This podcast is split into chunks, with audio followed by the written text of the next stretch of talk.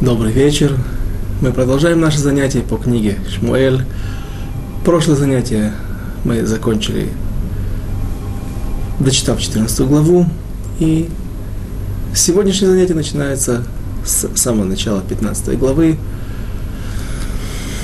Тот момент, когда Авшалом, сын царя Давида, попытается поднять бунт, точнее поднимет его –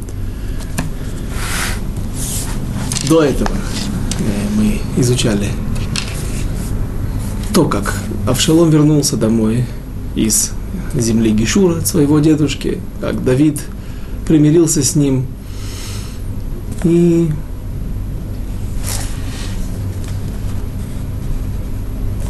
Авшалом для того, чтобы увидеть лицо своего отца, пытаясь выйти на контакт не только с отцом, а прежде всего с, с Йоавом, сыном Цруи, он выжигает поле, где были засеяны злаковые, где был засеян рожь, если не ошибаюсь, ячмень.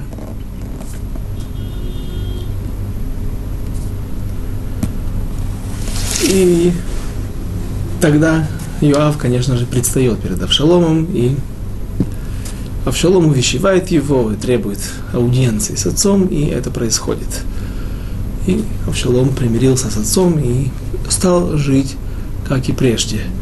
И единственный момент, который нужно было здесь осветить, это то, что Йоав, сын Цруи, э, уже в, этом, в это время, это приблизительно последние годы, по мнению наших мудрецов, большинства мудрецов, э, этот бунт Авшалома происходил в последние годы жизни царя Давида, и в, к этому времени Йоав, сын Цруи, уже был готов выступить против Давида, поднять бунт.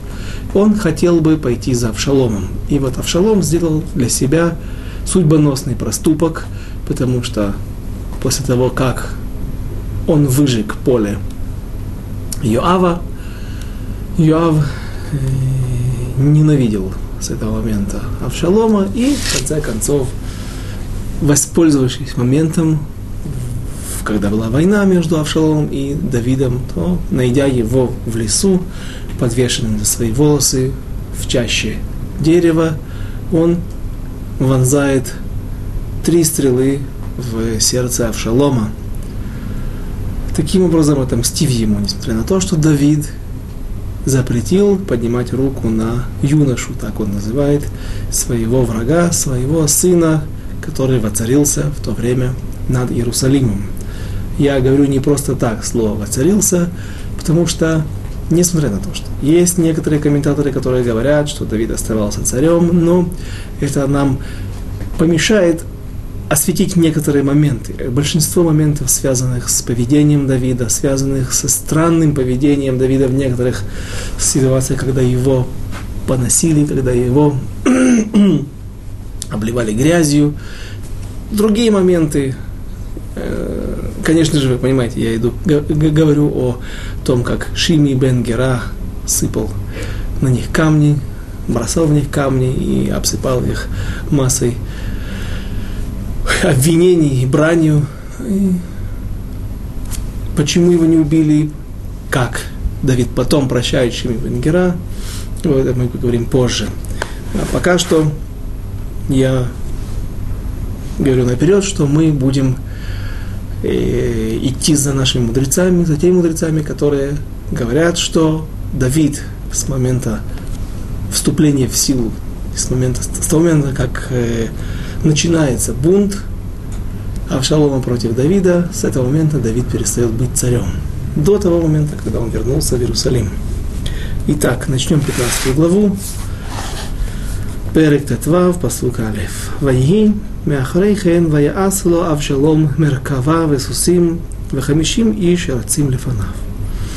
И было после этого, завел у себя Авшалом колесницу с лошадьми и 50 человек с хороходов. То, что даже не, не имел царь.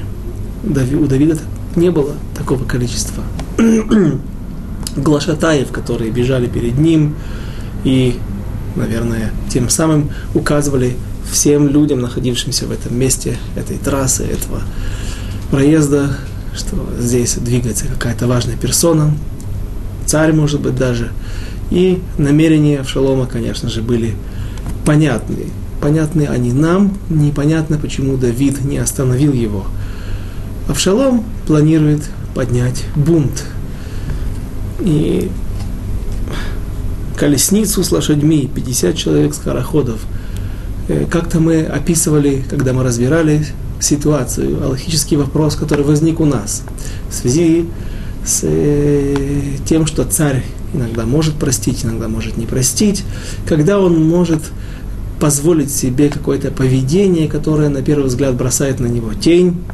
Не тень в плане Аллахи, а тень в том, что он ведет себя слишком скромно, слишком э, уступает и тем самым может у, уменьшить свое, уважение к себе, тяжесть почета своего. Эм, так мы приводили ситуацию, когда царь, я уже не помню его имя, одно, одно из э, э, Гмару из Вавилонского Талмуда мы приводили, когда он ехал по дороге, и навстречу ему ехала невеста, и царь приказал извозчику принять вправо, или, может быть, влево, если у них было тогда в Древнем Израиле левостороннее движение, как в Англии, в Австралии, в Японии. И пропустить невесту, когда спросили его, в чем же дело, почему, как сам царь имеет право так поступать, уступать простой невесте, он сказал, что я, моя корона э, каждый день. То есть я имею свою корону, я имею свой почет ежедневно всю свою жизнь. С того момента, как воцарился и до конца дней своих. А ее, у этой девушки, простой еврейской девушки, сегодня она королева, сегодня ее Безрат Ашем с Божьей помощью единственный случай в жизни, когда она выходит замуж, и поэтому лучше дать ей почет. Тем не менее, наши мудрецы объясняют там, что э, все же не имел права царь так поступать, а все же почему он сделал там э, было, э, была развилка был перекресток, и поэтому, когда он сдал в какую-то сторону и уступил ей дорогу, это не указывало или не было заметно другим, и что царь позорит себя, царь уступает э, еврейской невесте. Э, к чему это все привел? Не для того, чтобы вспоминать эту Аллаху, а для того, чтобы увидеть, что царь был с одной лошадью или с одной предой, мулом его тележка, телега, колесница была запряжена одним конем или одним мулом. Э, здесь же у Авшалома было много лошадей, и, кроме того, огромное количество, отряд глашатаев или скороходов, бегунов, которые бежали впереди, понятно, с какой целью. Стих второй. Вишким Авшалом ועמד על יד דרך השער, ויהי כל האיש אשר יהיה לו ריב לבוא אל המלך למשפט, ויקרא אבשלום אליו, ויאמר, אי מזה עיר אתה, ויאמר, מאחת שבטי ישראל עבדיך. И вставал Авшалом рано утром, и становился к воротам при дороге, и было каждого, кто, имея тяжбу, шел к царю на суд, Подзывал Авшалом к себе и говорил, из какого ты города? И когда отвечал тот из такого-то колена Израилева раб твой, то говорил ему Авшалом, смотри, извините, это уже начинается третий стих, давайте прочтем на иврите, «Вайомер элав Авшалом ре двореха товим унихухим, вешомеа эн леха меэт мелех.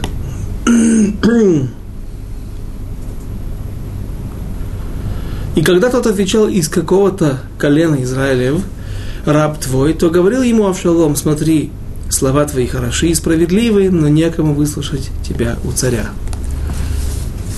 Авшалом начинает работать очень тяжело. Ваяшкем, не просто векам, не просто встал рано утром в 8 часов, а шкама – это спер...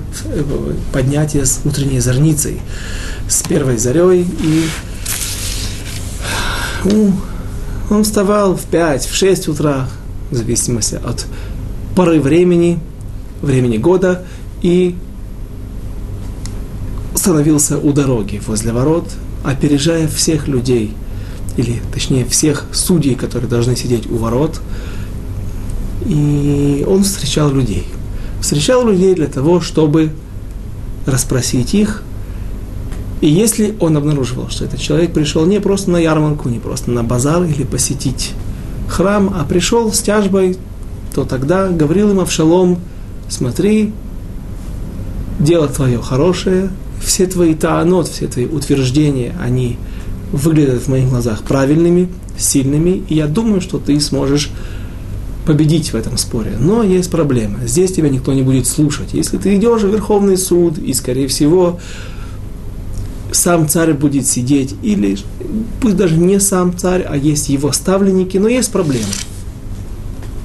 Есть проблема, что, скорее всего, нет человека, который будет к тебе прислушиваться. То есть, может быть, ты будешь принят, принят, может быть, ты будешь выслушан, но заниматься тобой никто серьезно не будет. Почему?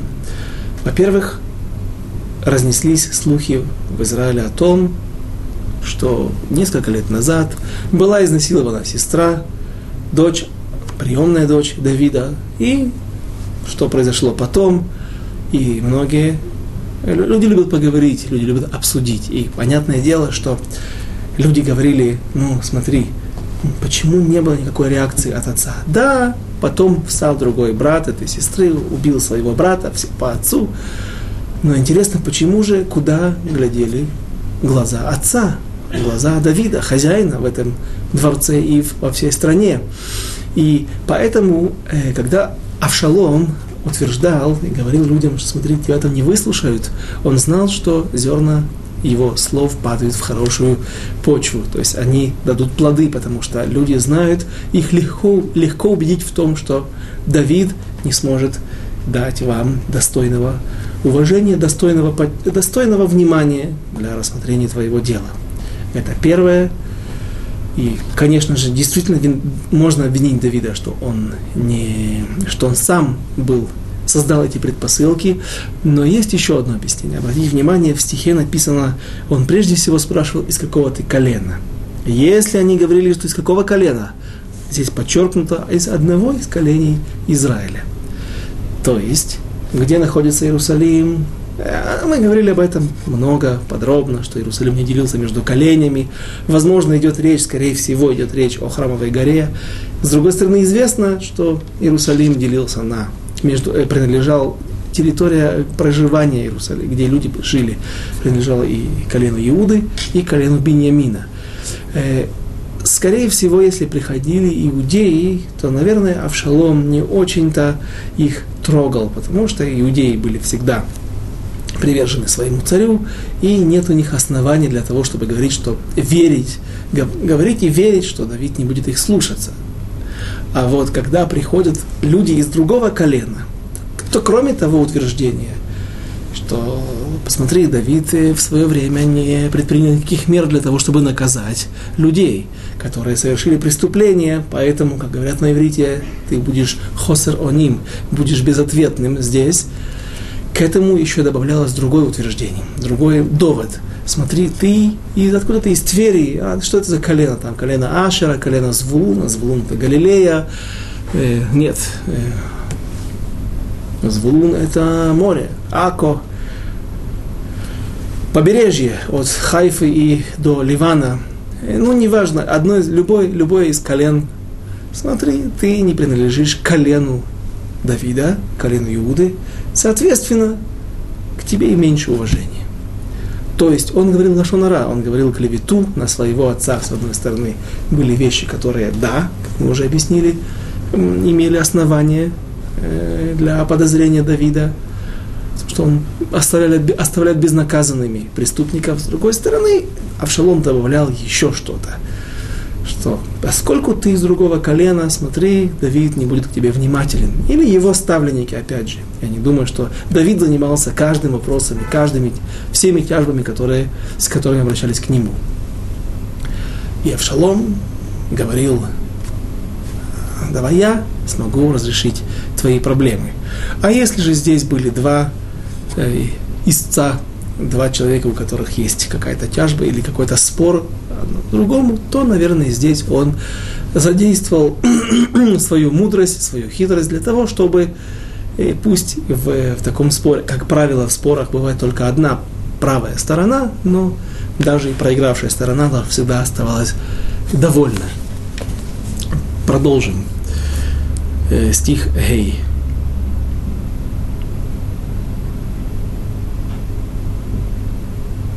Э, посук далее, стих 4. Вайора Авшалом, ми есимени шофет баарец, валай его кол иш ашер елой рив у мишпат, вы выицдактив. И говорил Авшалом, будь я судьей в этой стране, и ко мне приходил бы каждый, у кого спор и тяжба, и я судил бы его по справедливости. Стих пятый. והיה בקרוב איש להשתחוות לו ושלח את ידו, והחזיק לו ונשק לו. И бывало, когда подходил человек поклониться ему, видите, постепенно популярность пришла, слухи разошлись, э, и Авшалом получает признание в народе, то он протягивал руку свою и задерживал его – когда подходил человек, чтобы поклониться ему, и задерживал, и целовал его. А в шалом говорил, ну что вы, что вы, не нужно столько почести мне оказывать, я простой человек, пусть и царский сын, но э, останавливал человека, чтобы он поклонился, не надо припадать на колени передо мной, э, и сам его целовал. Какой обходительный человек, чего не сделаешь, до чего не опустишься ради власти.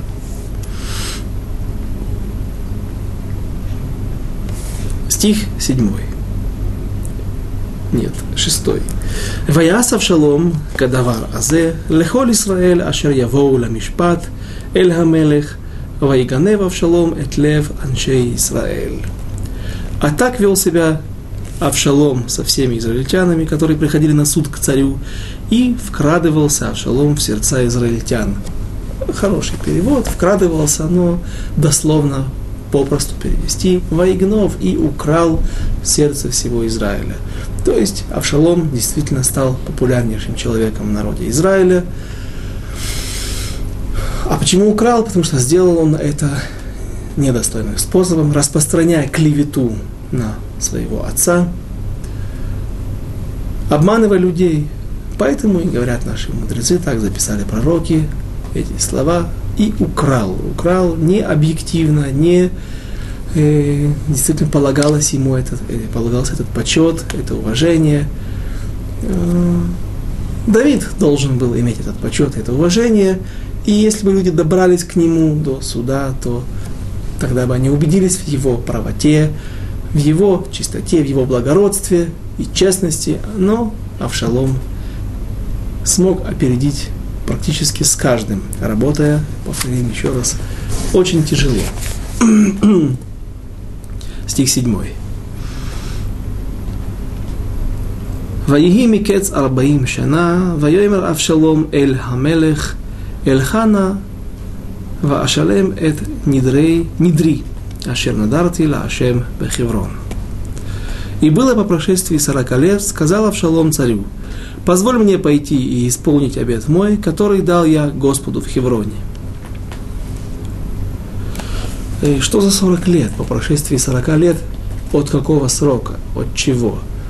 И вот этот стих и будет основанием для тех комментаторов, которые говорят, что на последнем году жизни разразился бунт Авшалома против Давида, на последнем году жизни Давида, но э, более принятое мнение, что речь идет о 40 лет по прошествии э, с, с, с того дня, когда был воцарен первый царь над народом Израиля, когда Израиль попросил себе царя, и, конечно же, эта дата была датой не очень удачной для народа Израиля, потому что просили они бетар омет в недовольстве, как пишет Рамбам. Есть еще несколько объяснений, какая была причина кишалона, падения царя Шауля.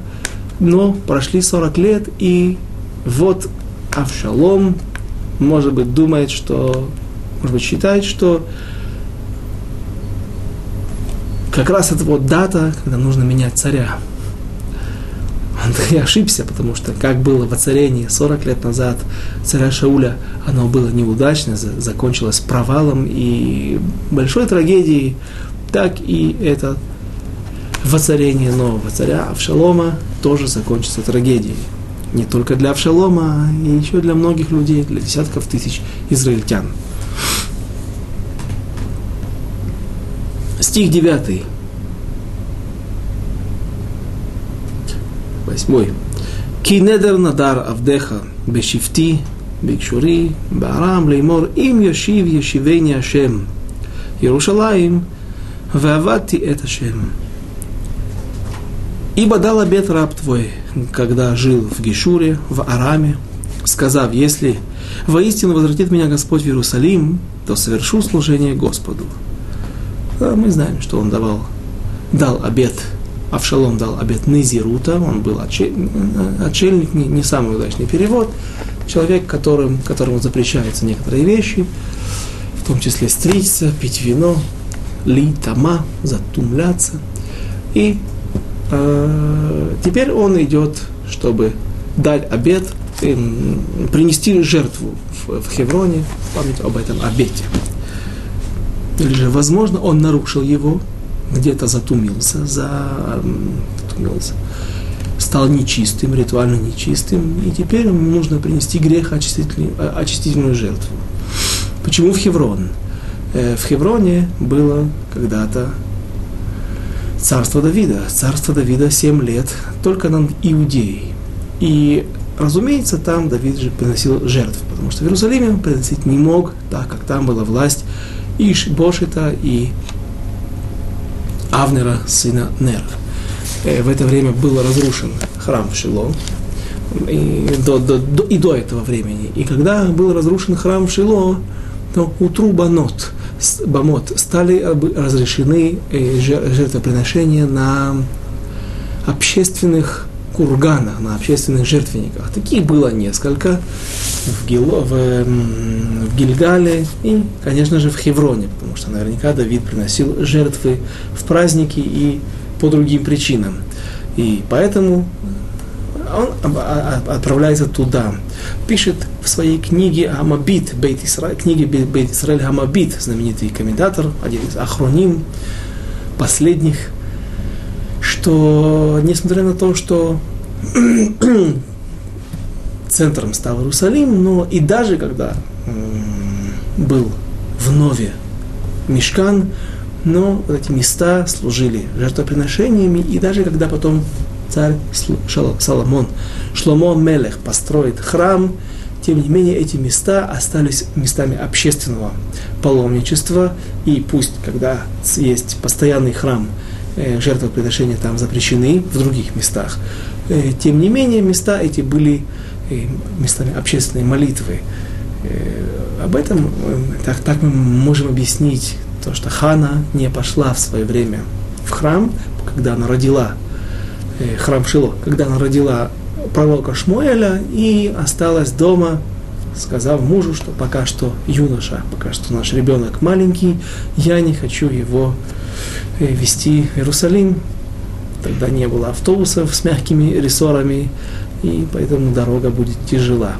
А на самом деле она могла и у себя на месте в своем городе пойти на Биму, там, где была большая Бима, курган с возвышенность, искусственное возвышение с э, жертвенником, и там приобщиться вместе с другими массами людей, которые не смогли сделать алию ла регель, подняться в Иерусалим и излить душу в молитвах Всевышнему. Э, о том, что в, в, в городе Ханы был э, жертвенник, мы тоже прекрасно помним, если вспомним, когда первое посещение царя Шауля, тогда еще не царя, к пророку Шмуэлю. И тогда сказал Шмуэль, сегодня будет вечером жертвоприношение, и вы среди приглашенных. Видим, что там тоже был центральный жертвенник, общественный. Дальше. Э, что еще можно сказать, почему он пошел в Хеврон? Во-первых, 40 лет, мы сказали, дата. Во-вторых, там есть большой жертвенник. И в-третьих, есть что-то в этом эм, есть что-то в этом символическое.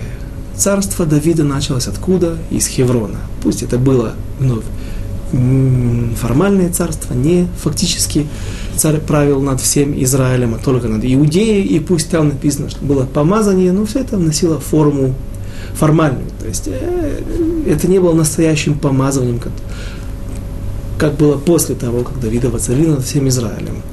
Но отсюда началась карьера Давида, восхождение его, и Авшалом стремится к Хеврону для того, чтобы начать оттуда же свое восхождение, а на самом деле мы уже знаем, что это будет началом падения.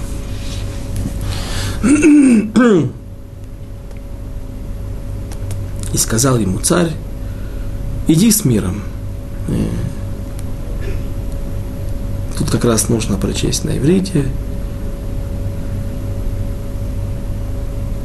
Вайомерло хамелех лех башалом вайоком ваелех хеврона.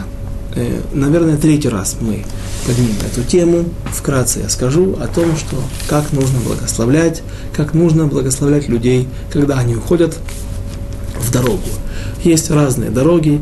Есть, когда человек куда-то идет, и мы желаем, чтобы он вернулся, тогда нужно говорить лех ле шалом. Почему?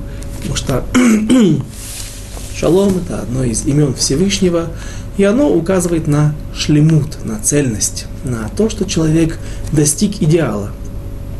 Когда мы говорим человеку «лех ле шалом», иди к идеалу, иди к миру, стремись к миру, к, к идеалу, то тогда все нормально мы желаем человеку, чтобы он продолжил свой путь в этом мире не только ногами, не только, а также, прежде всего, чтобы он смог себя исправлять, стремиться к цельности. Есть еще что делать в этом мире.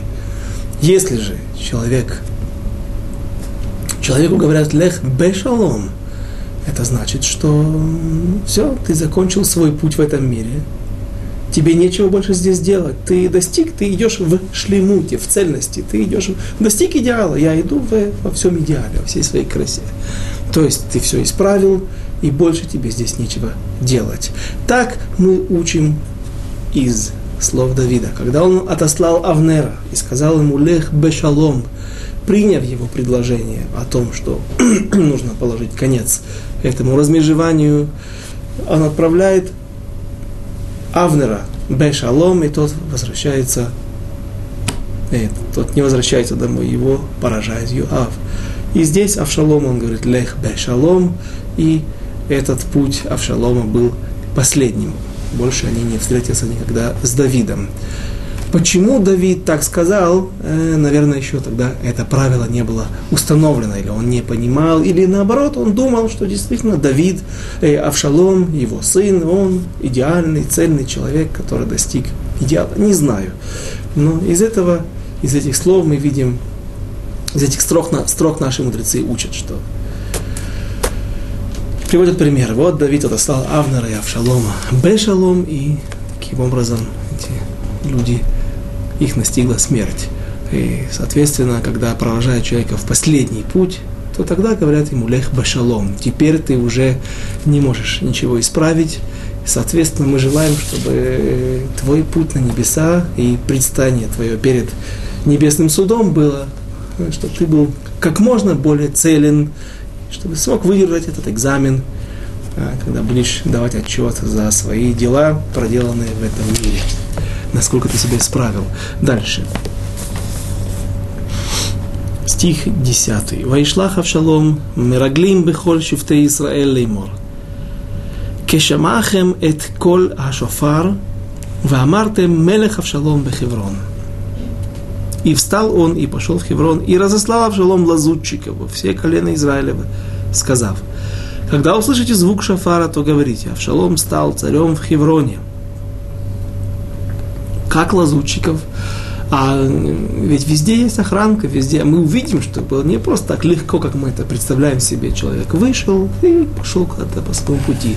Нет, все проверялось, был визовый контроль, все контролировалось четко. И э, отсюда э, это нам позволяет понять, э, как были замечены два человека, которые пришли в Иерихо, два разведчика, которых послал Йошуа.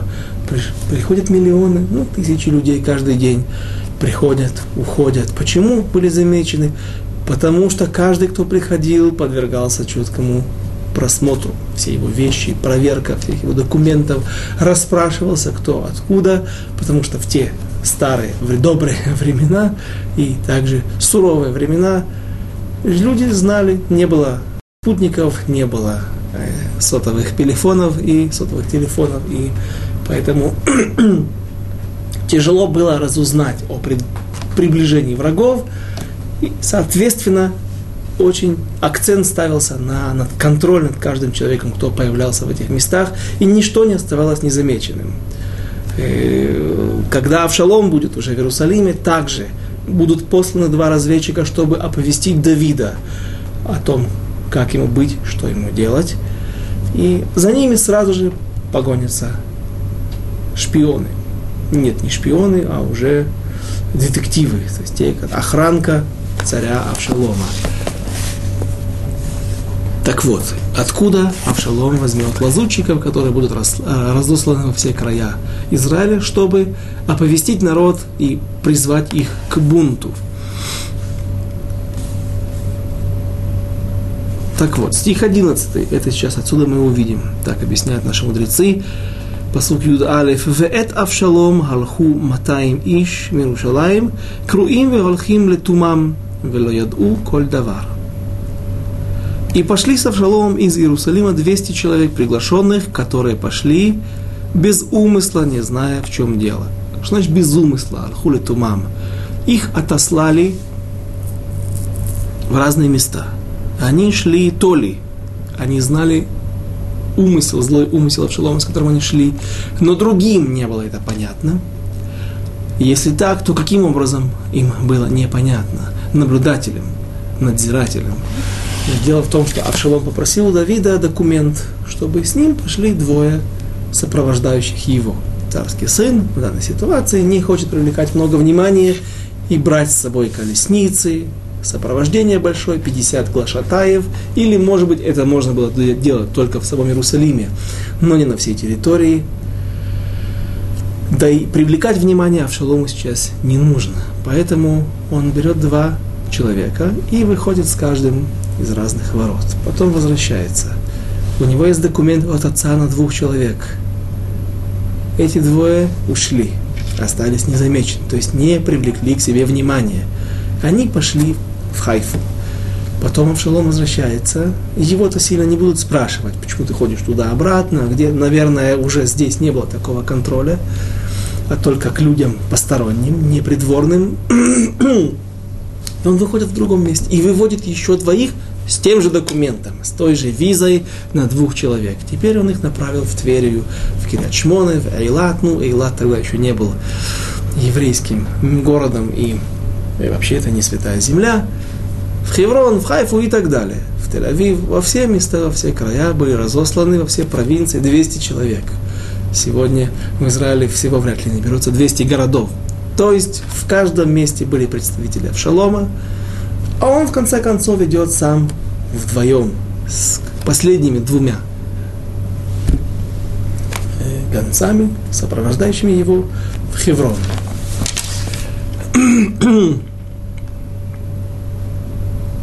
Стих 12. Вайшлах Авшалом эт ахит... Нет.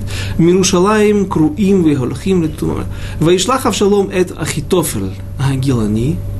יועץ דוד מעירו, מגילו בזבחו את הזבחים, ויהי הקשר אמיץ, והעם הולך ורב את אבשלום. И во время жертвоприношения послал Авшалом за Ахитофелем Гиланянином.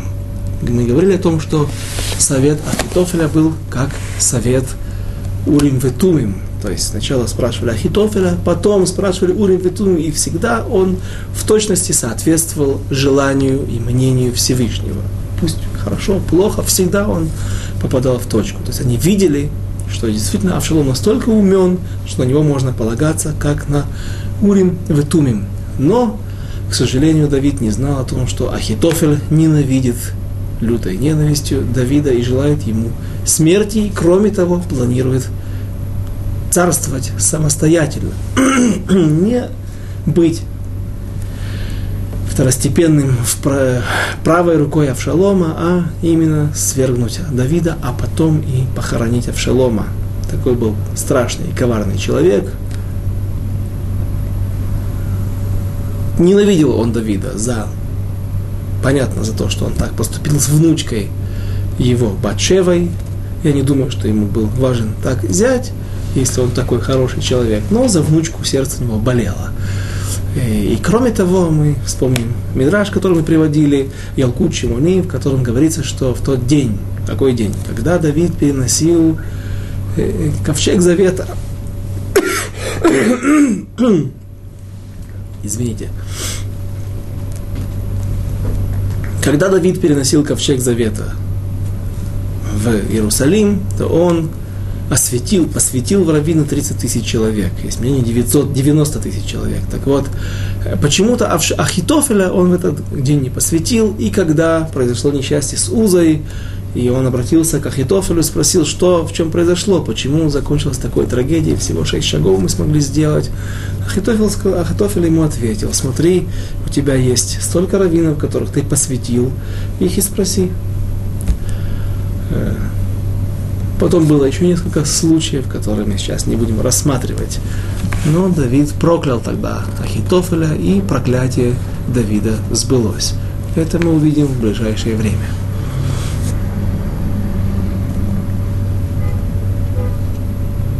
Ахитофель, Гил, Ахитофель Гилонянин из Гило.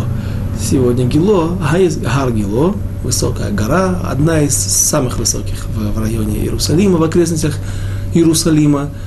Сегодня это южный район современного Иерусалима, столицы государства Израиль. Так он и называется, Гило. И там и жил. В те времена, конечно же, граница не распространялась до этих мест, граница Иерусалима. Там и жил этот Ахитофель. Заговор был сильным, и все больше народу стекалось к Авшалому. То есть люди, 200, 108, 198 гонцов, которые разошлись от Авшалома по всем краям Израиля, дали клич, дали тот, тот, ту искру, которая, из которой возгорелось пламя, и народ начал стекаться к Авшалому в Хеврон. Стих 13. ויבוא המגיד אל דוד לאמור, היה лев иш Исраэль ахарей Авшалом. И пришел к Давиду вестник и сказал, сердце Израиль, израильтян расположены к Авшалому. Стих 14. ויאמר דוד לכל עבדיו אשר איתו בירושלים, קומו ונברכה, כי לא תהיה לנו פליטה מפני אבשלום. מהרו ללכת פן ימהר וישיגונו ויטיח עלינו את הרעה Вахика Хаир Лефи Харев. И сказал Давид всем слугам своим, которые были с ним в Иерусалиме, поднимайтесь и убежим, ибо не будет нам спасения от Авшалома. Спешите уйти, чтобы он не, опередил и не застиг нас, и не навел на нас беды, и не перебил бы жителей города острием меча. Здесь Давид проявляет себя как великий человек, э, как великий. Очередной раз проявление величия со стороны Давида. Почему и в чем мы это видим? Давид э, не потерял пока что еще всех соратников, не потерял окончательное уважение. И мы видим, что были люди, которые, да, знали, что где, где правда, за кем правда.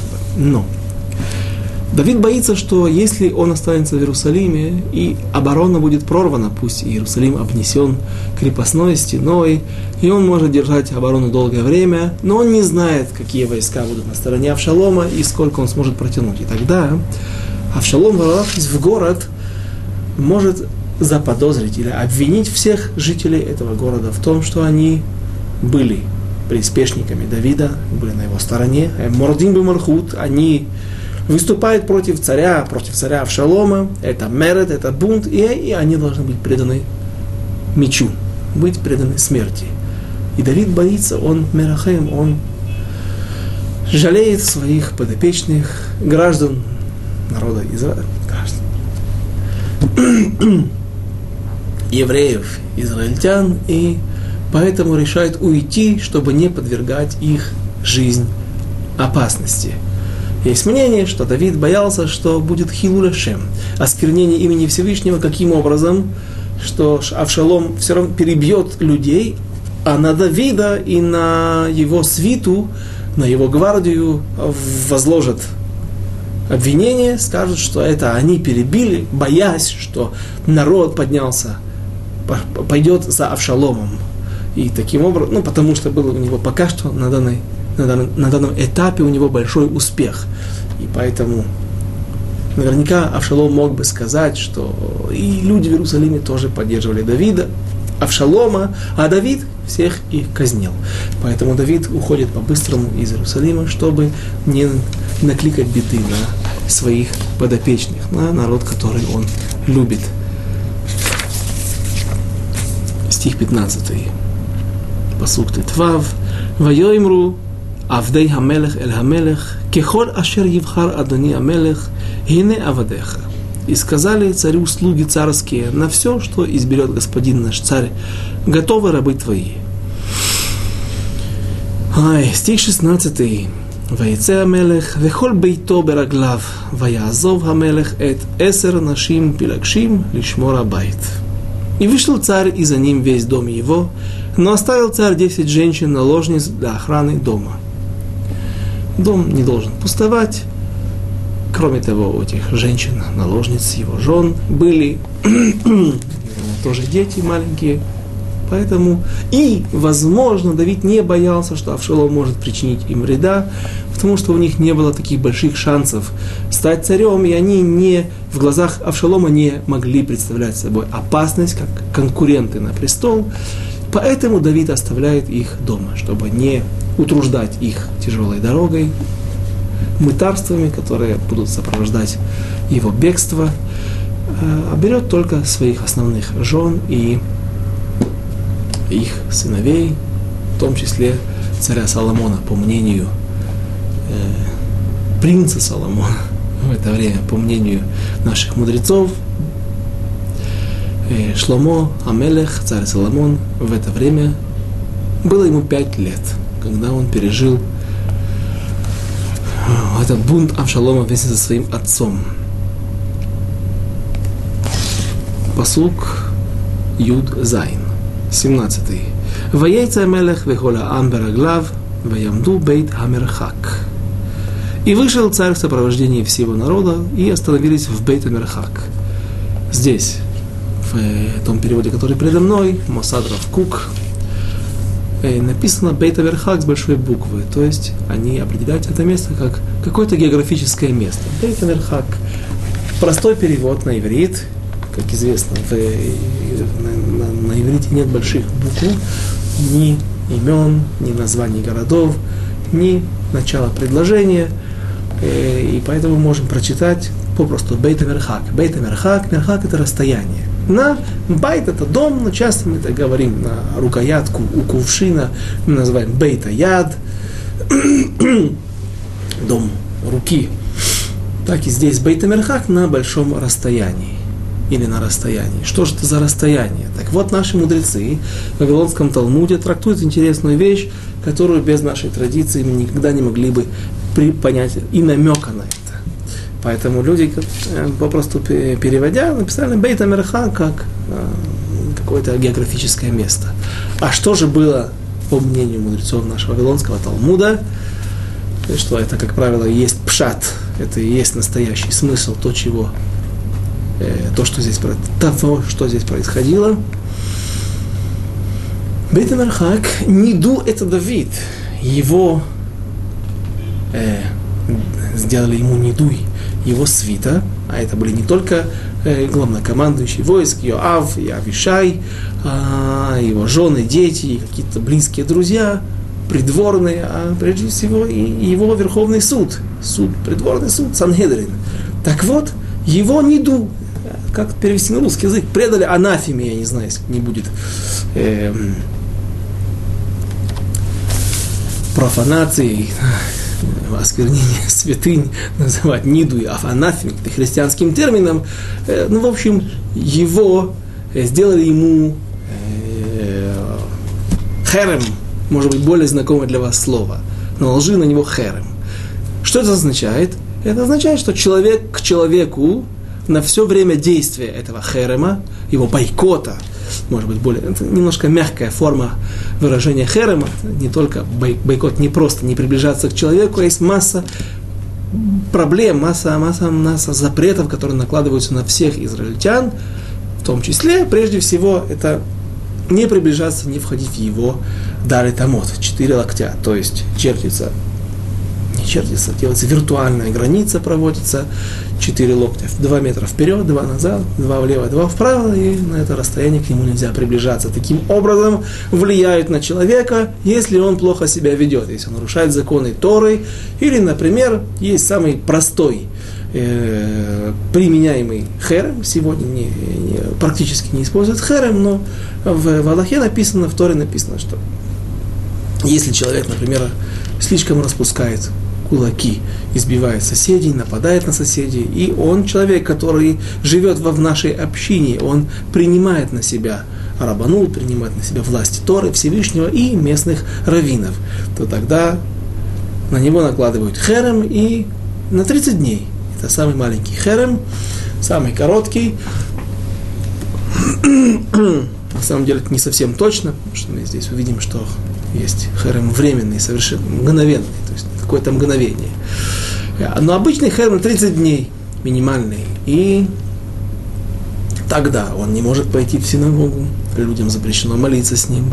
Он не может пойти в магазин, хозяину магазина, продавцу запрещено обслуживать его. Написано, что были случаи, когда великих мудрецов предавали херему, предавали эм, бойкоту, и в целях каких-то э, воспитательных мерах. И тогда ближайшие люди, например, его сын, этого мудреца, он его обслуживал. То есть э, нет необходимости умертвить человека. И, разумеется, некоторым людям, ближайшим родственникам или его слугам разрешается помогать и обслуживать этого человека, особенно если он нуждается в помощи, если он престарелый. Так вот, Поэтому все объяснили. А что, что, нашли время. Зачем нужно было именно сейчас предавать Давида Херему и за что, прежде всего? А ответ – за Батшеву, когда дело стало известным. Дело его предали гласности. Эм, наши мудрецы говорят в Вавилонском Талмуде, что Йоав был тот человек, который первый распустил не просто слухи, а прежде всего дал этому делу огласку э, официальную, с документами, с подтверждением. То есть, когда он пришел к Бейздину, к, в суд, то он показал то письмо, которое он нарочно сохранил, которое Давид послал ему на фронт, чтобы он подставил под, поставил в горячую, в самую горячую точку Урию Ахити, ахитейца, мужа тогда Э, бывшего мужа пока что был разведен, как мы говорили, но фактически он был муж своей разведенной жены Батшевы, и Урия погиб. Так вот, это он показал суду, и тогда это стало достоянием общественности, уже не на уровне каких-то слухов непроверенных, а на основании официальных документов. И теперь его ему решили дать ему искупление Давиду. То есть сделали это, отвечая на наш вопрос, один из вопросов, который мы задали минуту назад, нашли время, сейчас начали сводить счеты с Давидом. Когда Давид был нормальным царем, во всей красе и в силе, то нельзя это делать. Это ограничивает его возможности, это бросает на него тень. Пусть Весь народ знает о том, что сделал Давид, и что с моральной точки зрения это очень плохо, и что наверняка эти все беды, которые приходят на его дом, это его же, плод его же рук. Но есть государство, есть государственный аппарат, механизм, который должен работать, страна должна быть управляема. И поскольку Всевышний дал Давиду возможность быть царем, то не нужно ее ограничивать. Народ нуждается в Давиде. Теперь же, когда Давид временно получает, не дай Бог никому, такой отпуск на полгода, а именно столько времени Давид не будет царем в Иерусалиме и будет в изгнании и не будет царем. Так теперь они нашли время для того, чтобы исполнить этот не обряд, а, в общем-то, это, а, это Аллаху, привести наказание в исполнение. С другой стороны, Давиду это искупит, потому что Давид, э, почему он получил такой бунт от своего сына? Потому что Всевышний так ему сказал через пророка. И встанет меч, и меч не покинет твоей семьи. Внутри семьи он будет орудовать, работать меч. И своей же рукой твои же дети будут убивать друг друга. И даже твой сын поднимет руку на тебя. Так теперь, чтобы дать возможность еще больше искупить свою вину, наши мудрецы решили ленадот, то есть предать его бойкоту или херему, возложить на него херем. И говорят наши мудрецы, что на самом деле это можно только сделать на какое-то короткое время, не обязательно 30 дней. И тут же, тут же э, убрать его, отменить его. По отношению к Давиду, по крайней мере, так говорят наши мудрецы, это делалось таким образом. Дальше. это, все это было посвящено, длинное объяснение, слову Бейтамерхах, что это не просто географическое место, а, если я не ошибаюсь, наши мудрецы не находят больше такого места нигде в Танахе, поэтому и это и подтолкнуло их для такого дроширования, для такого трактования, толкования этого стиха. Стих 18 Юдхет. ויצא המלך וכל העם, וכל עבדיו עוברים על ידו, וכל הכריתי וכל הפליטי, וכל הגיטים שש מאות איש אשר באו ברגלו מגת עוברים על פני המלך. И все слуги его пришли перед ним, и все керейтиняне, крейтим и плейтим, вновь с большой буквы, по некоторым мнениям, э, не, я боюсь э, брать ответственность, по-моему, не очень проверенные мнения. Э, есть такие мнения, которые говорят, что это были семейства у Давида. Есть такое, точнее, это, это, это, это более принимаемое мнение. Есть мнения, которые говорят, что это были какие-то племена иноверцев, не евреев, которых, которых в свое время Давид взял себе, они где-то были обитателями Синайского полуострова, и взял себе как охранников.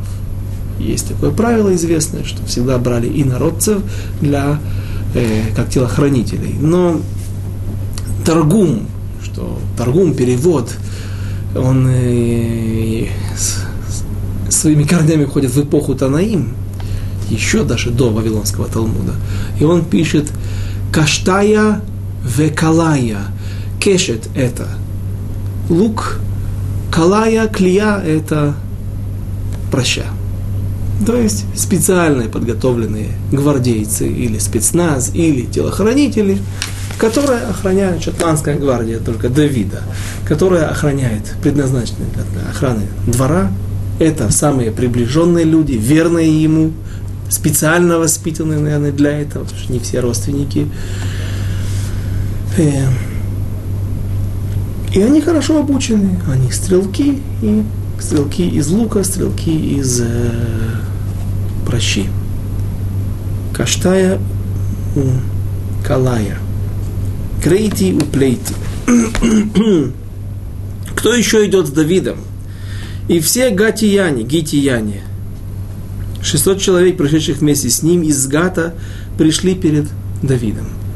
В свое время мы помним, что когда в самом начале своей карьеры царя над всем народом Израиля. Давид побеждает дважды филистимлян во время второго сражения, мы остановились на небольшой проблеме аллахической. Написано, что Давид начал брать к себе э, трофеи идолов золотых, идолов, украшенных драгоценными камнями, ну, в общем, имеющих ценность для казны и для Давида, идолов филистимлян, которые они оставили на поле боя, будучи разбитыми задают нашему друзья вопрос, как же Давид имеет право взять идолов? Говорят так, а, смотрите, там в Девреямим, параллельная летопись бывших дней, былых дней, которая написана в честь Давида. И там часто можно найти сравнения, которые нам помогают понять, что же там было. Так там написано, что сначала Давид, в одном месте написано в наших местах в книге Шмуэль, сначала Давид пришел взять их. Как же взять? Там в Дверейном написано, он начал их сжигать. Во. Это достойная участь любых идолов. Их нужно сжечь, а если они не горят, их нужно перетереть, если это золото, и развеять где-нибудь так, что нельзя будет получить от них удовольствие. И еврей не может отменить этих идолов. Сказать, ну смотри, это, этот крест, которому служ, служили, он не, не несет в себе никакой важности для меня. Почему бы мне его не взять, продать, заработать на этом? Запрещено. Почему? Поскольку ты сам не являешься носителем той лжерелигии, соответственно, ты и не имеешь, у тебя нет сил отменить ее. Потому что, когда ты будешь декларировать этот акт отменения, все поймут, что на самом деле он не несет в себе силы. Ты и так в него не веришь. Поэтому только не еврей, который является обладателем той религии, носителем той веры, он и имеет право отменить. Поэтому пришел Итая Гити, который был гитиянином, был э, филистимлянином уроженцев города Гата. И когда он перешел на сторону Давида с благородными целями, убедившись в его величии, его, мы говорили об этом популярно, как он, на основании чего он мог э, проникнуться уважением к Давиду, так вот, и Тагити, будучи пока что еще не евреем на первом этапе, он отменил это Авдазара, и тогда Давид эти трофеи, действительно отмененные идолы, мог внести в, свой, в свои закрома, переплавить, изменить их, отломать им нос, как это принято, об этом мы тоже говорили, или ухо, делать ему какое-то увечье, и тогда этим разрешается пользоваться, получать от этого удовольствие. Так вот, и Тайгити, пусть вспомним Радака, который очень ожесточенно спорит с нашими мудрецами Вавилонского Талмуда, и это странно. Но он позволяет себе, он говорит, да нет, почему, зачем нужно говорить, что он был гер вообще, что он пришел из э, Гата, он был филистимлянином, а потом пришлось ему Лидгаер, он был евреем, он приводит массу евреев, которые никто не оспаривает, что они были евреями, их так называли, такой-то или такой-то им Агилони, Ахитоф или Агилони, Хушайга Эрки и так далее. Но наши мудрецы говорят, трактуют это так, Вавилонского Талмуда, что Итай Гагити был сначала филистимлянином, а потом стал празелитом. Он пришел и приобщился к народу Израиля, вошел под крылья шхины. Э, и вот Итагити проявляет благородство. Он мог бы остаться в Иерусалиме и принять на себя власть Авшалома, но он готов принять более тяжелую участь, и Итай Агити вместе с шестью стами своими солдатами, которые, по-видимому, не стали евреями, а остались таким легионом, иностранным легионом, который поселился и жил на территории Израиля вместе с евреями, жил хорошо, не служил идолам, принимал гегемонию евреев над собой. И почему нет? Пусть живут. И мы видим, они тоже хранят верность Давиду. И здесь Давид пытается его оттолкнуть, пытается вернуть его. Может быть, он сомневается в его верности, что он не выдержит испытаний, не выдержит, этих мытарств, тяжесть и лишений, изгнания, и говорит ему, останься, зачем тебе это нужно. Моим детям деваться некуда, им грозит смерть. Юав и Авишай так далее, и другие люди, ближайшие соратники, им тоже, скорее всего, грозит смерть. Ты же можешь остаться и сможешь найти милость в глазах у Авшалома. Стих 19.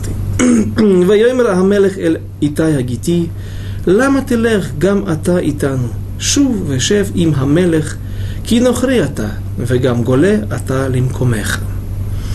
И сказал царь Итаю Гитиянину, зачем идти и тебе с нами?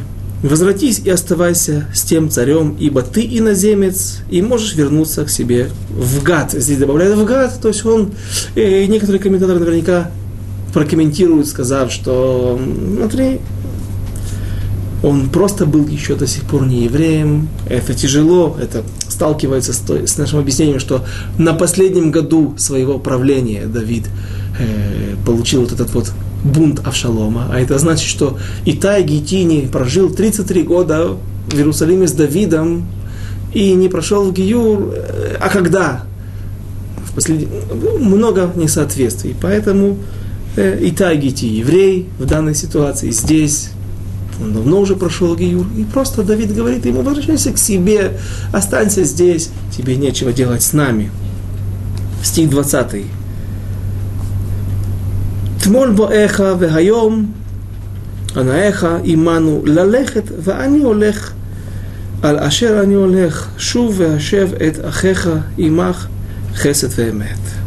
Ведь ты пришел сюда только вчера, а сегодня я стану заставлять тебя идти с собой, а я сам иду, куда придется. Вернись и забери с собой братьев своих.